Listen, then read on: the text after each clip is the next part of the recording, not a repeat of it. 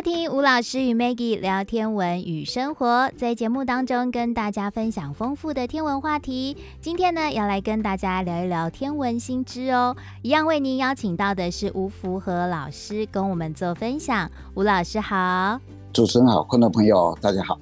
对，老师今天要来聊新知话题哦。而这个新知话题其实跟民生是很有关系的，对不对？对，这个讯息是蛮新的了哈，就是。离我们最近的这颗月球啊，大家就是把它当做一个首要的目标。尤其到了今年啊，美国太空总署又要重新上月球。对，阿提米斯计划。对，希望上月球以后，应该要自给自足。嗯，所以美国太空总署现在积极在进行的，就是说，看能不能在月球上面，连吃的部分也能自给自足。嗯。他们就联合了一些研究单位哈，然后希望能够在月球的土壤里面种出地球的植物。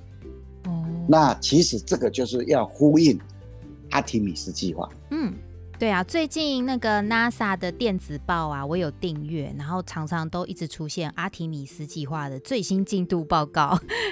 对，因为现在迫在眉睫了。嗯啊，阿提米斯计划是。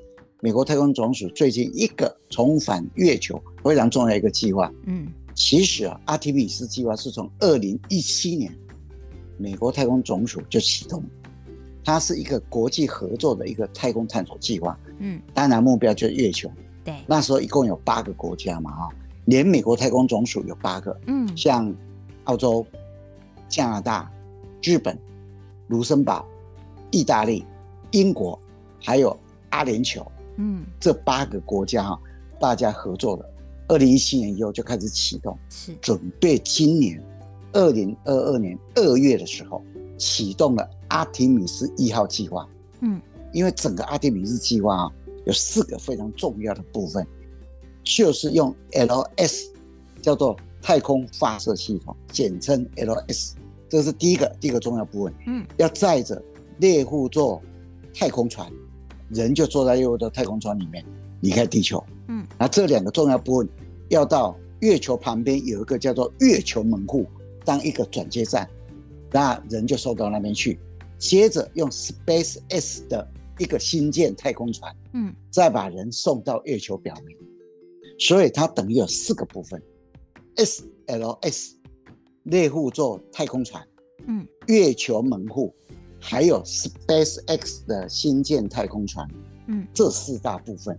那现在阿提米斯计划本来二月它就要开始飞了嘛，哈，但是 LS 这个系统，哎，这个系统啊，美国太空总署花了两百多亿耶，嗯，那一直测试就出了问题，一直到今年的六月二十一号才成功，嗯，所以一成功以后啊，八月二十九号他们就要发射。阿提米斯一号，但是不载人。试飞不在人，那如果八月二十九号要飞的那一天，天气万一不好，或是有什么状况的话，他们又开了两个窗口。八月二十九号不行，没关系，九月二号。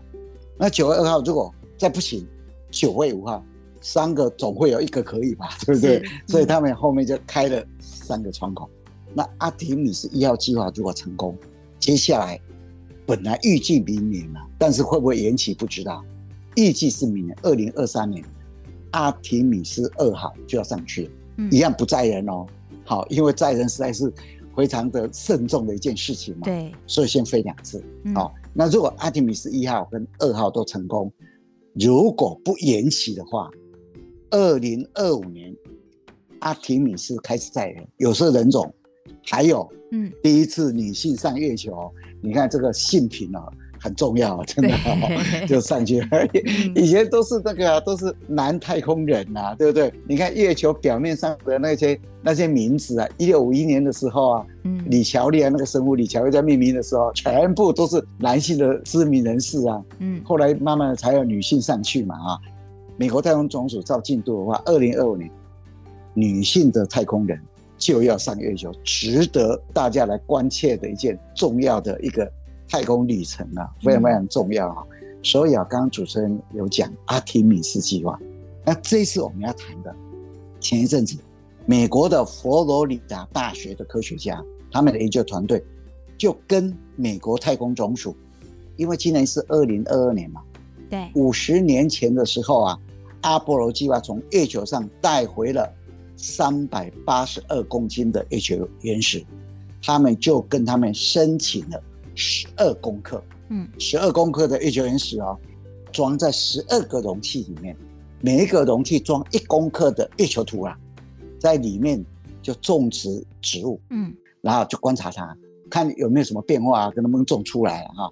我们今天要谈的就谈这个哦。那当然哦，我要让各位回顾一下整个阿波罗计划，大概就月球探测里面最重要的一环。到目前为止，嗯，一九六一年到一九七二年，美国太空总署所执行的阿波罗载人计划。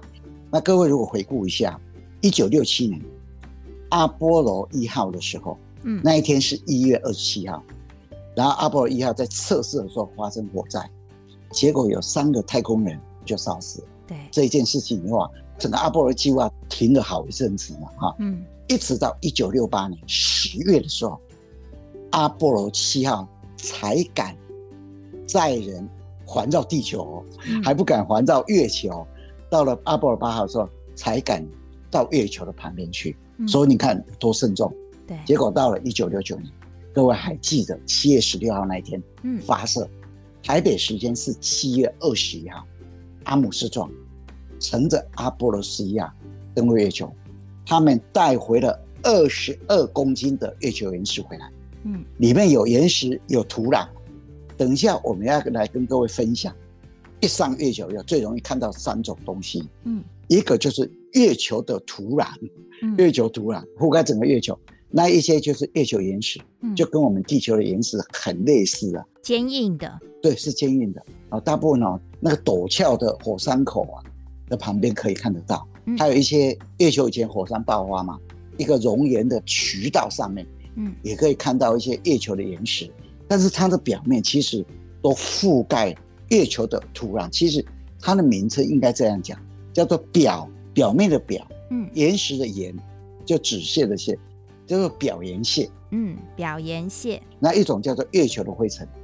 你如果说有机会上月球，整个月球大概月球岩石、月月球土壤，还有月球灰尘，嗯啊，那这月球的岩石啊，其实跟地球的岩石很类似，不过它含铁、含钾、含钠的成分非常低，而且几乎没有水哦。月球的岩石几乎没有水哦，嗯，那月球土壤。其实严格的讲，要叫月岩屑，为什么你知道吗？因为土壤里面要要有有机物质啊。那月球土壤里面几乎没有有机物质，嗯，几乎没有有机物质。但是大部分的科学家把它叫做月球土壤，它是比较细致的粒状物，嗯，它的直径大概一公升以下。那还有一种叫做月球灰尘，嗯，这个月球灰尘的直径更小，三十微米以下。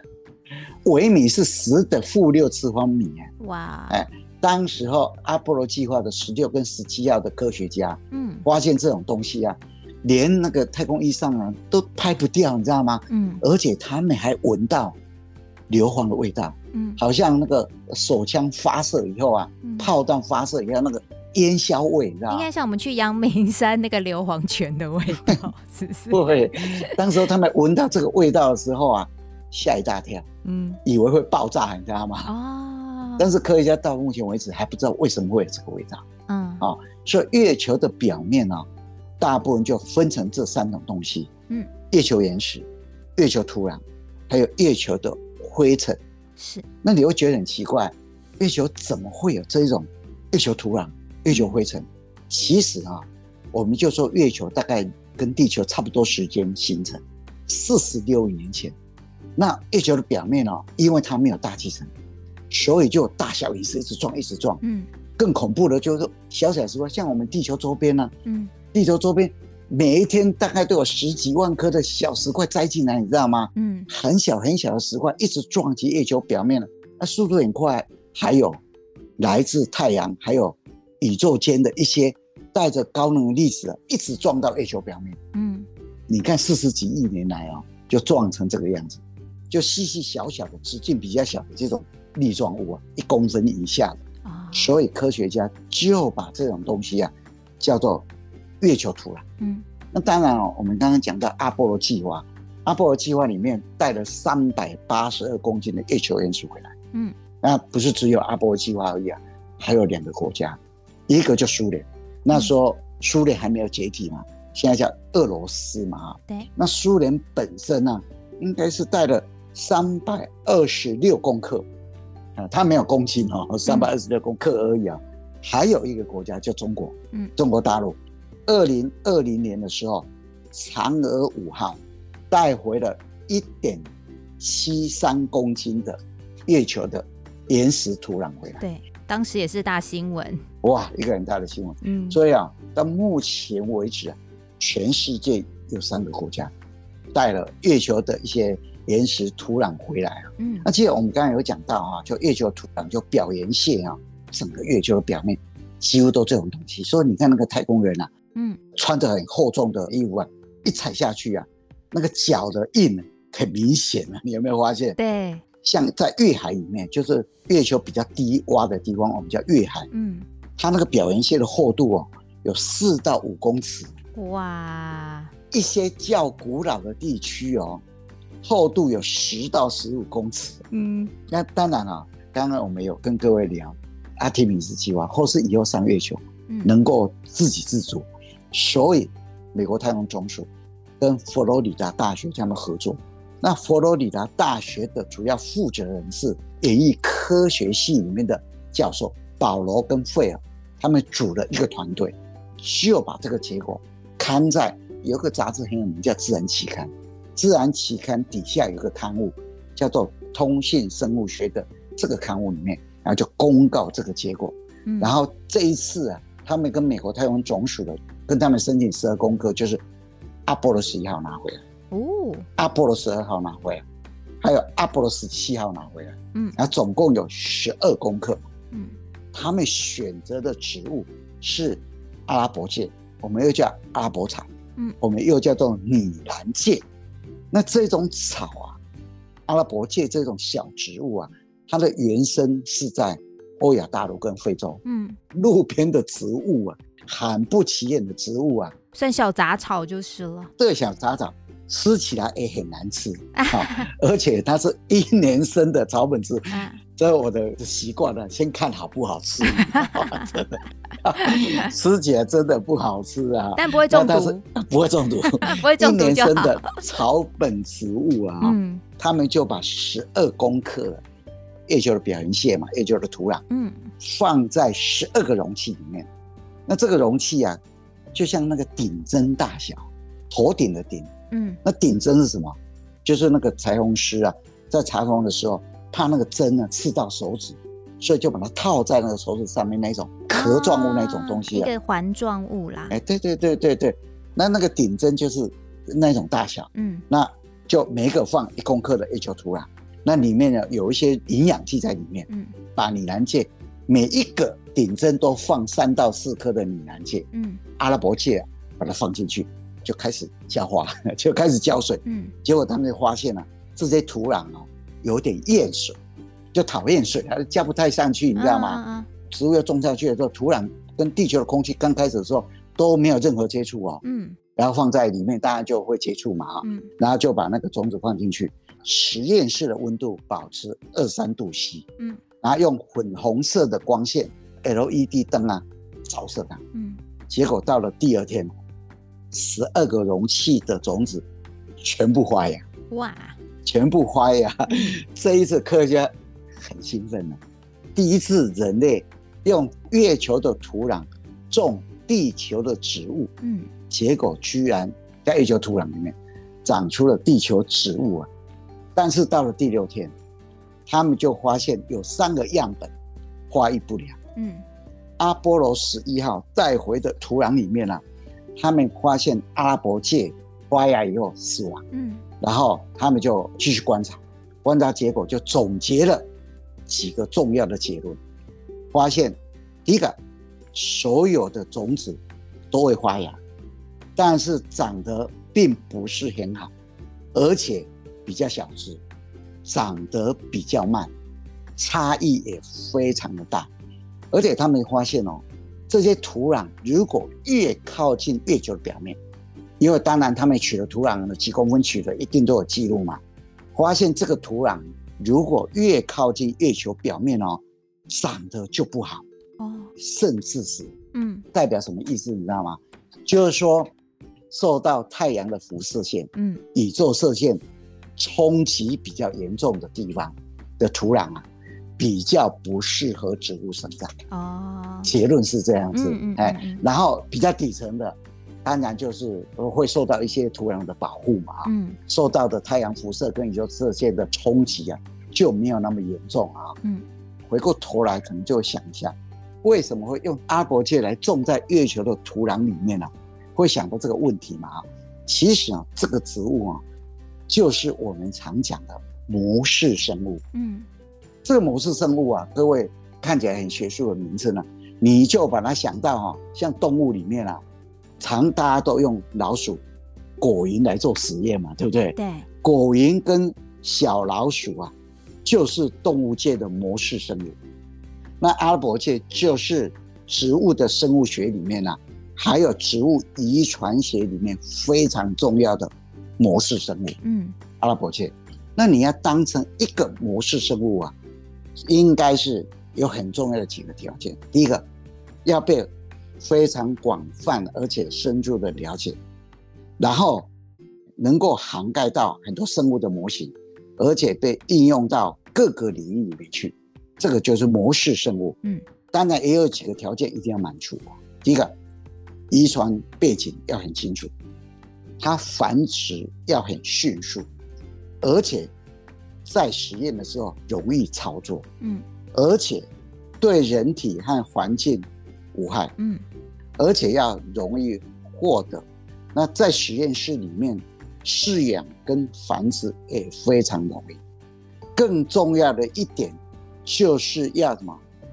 有利于科学家选择那个目标，可以去解决这个目标的问题，嗯，而且能够代表。生物界的某一大族群啊，这就是你要当模式生物要满足的几个重要条件。嗯，在二十世纪初期的时候啊，植物学家跟生物学家就开始研究阿拉伯界。那一九四五年的前后啊，第一次生物学家跟植物学家就对阿拉伯界的突变进行了非常有系统的描述。所以阿拉伯界啊，它在模式生物里面呢、啊，就是非常重要的一种植物。到了西元两千年的时候，植物学家跟生物学家就对阿拉伯界的基因结构做出了解码。嗯，那因为阿拉伯界它的植株比较小，生存周期也比较短，所以很适合在实验室里面的有限空间啊里面做培养。嗯，而且。它的单株的植物能够收集啊好几千粒的种子，而且阿拉伯芥是自发传粉，嗯，这种机制啊就有利于遗传学的一个研究啊。那所谓自发传粉就是自发授粉啊，是一朵花的花粉会落在它本身这一朵花的雌蕊的柱头上的一个现象啊，这个叫做。自花授粉，嗯，所以它是很适合当模式生物。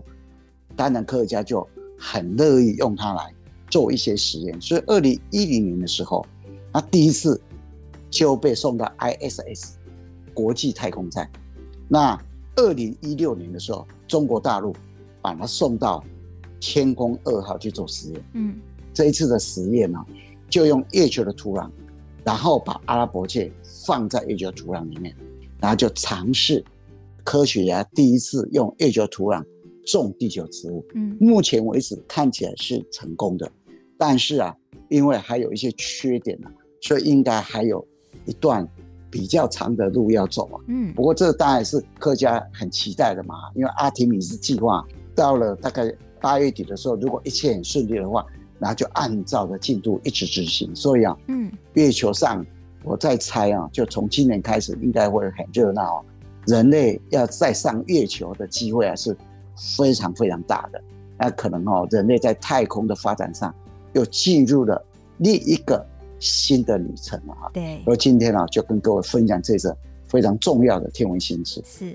我觉得生命好像会自己找到出路哈，就算我们觉得这个土壤的成分没有像地球，因为甚至我们觉得它还称不上是土壤，没有这些有机质，可是哎，这个小小的生命还是会自己找到自己的出路，努力的发芽出来。而且有没有发现，这个实验当中真的告诉我们很重要的人生道理，就是小草也能立大功。对，是真的，人类可能要依靠它。阿拉伯界啊，现在是在整个生物界里面，某个生物里面非常重要的。你常常会看到阿拉伯界种在哪里啊？来在太空上，哪一天，对，说不定他就在人类最重要的往太空发展跨前的。一大步的工程是好，我们谢谢今天吴福和老师带来精彩的分享哦，谢谢老师，谢谢大家。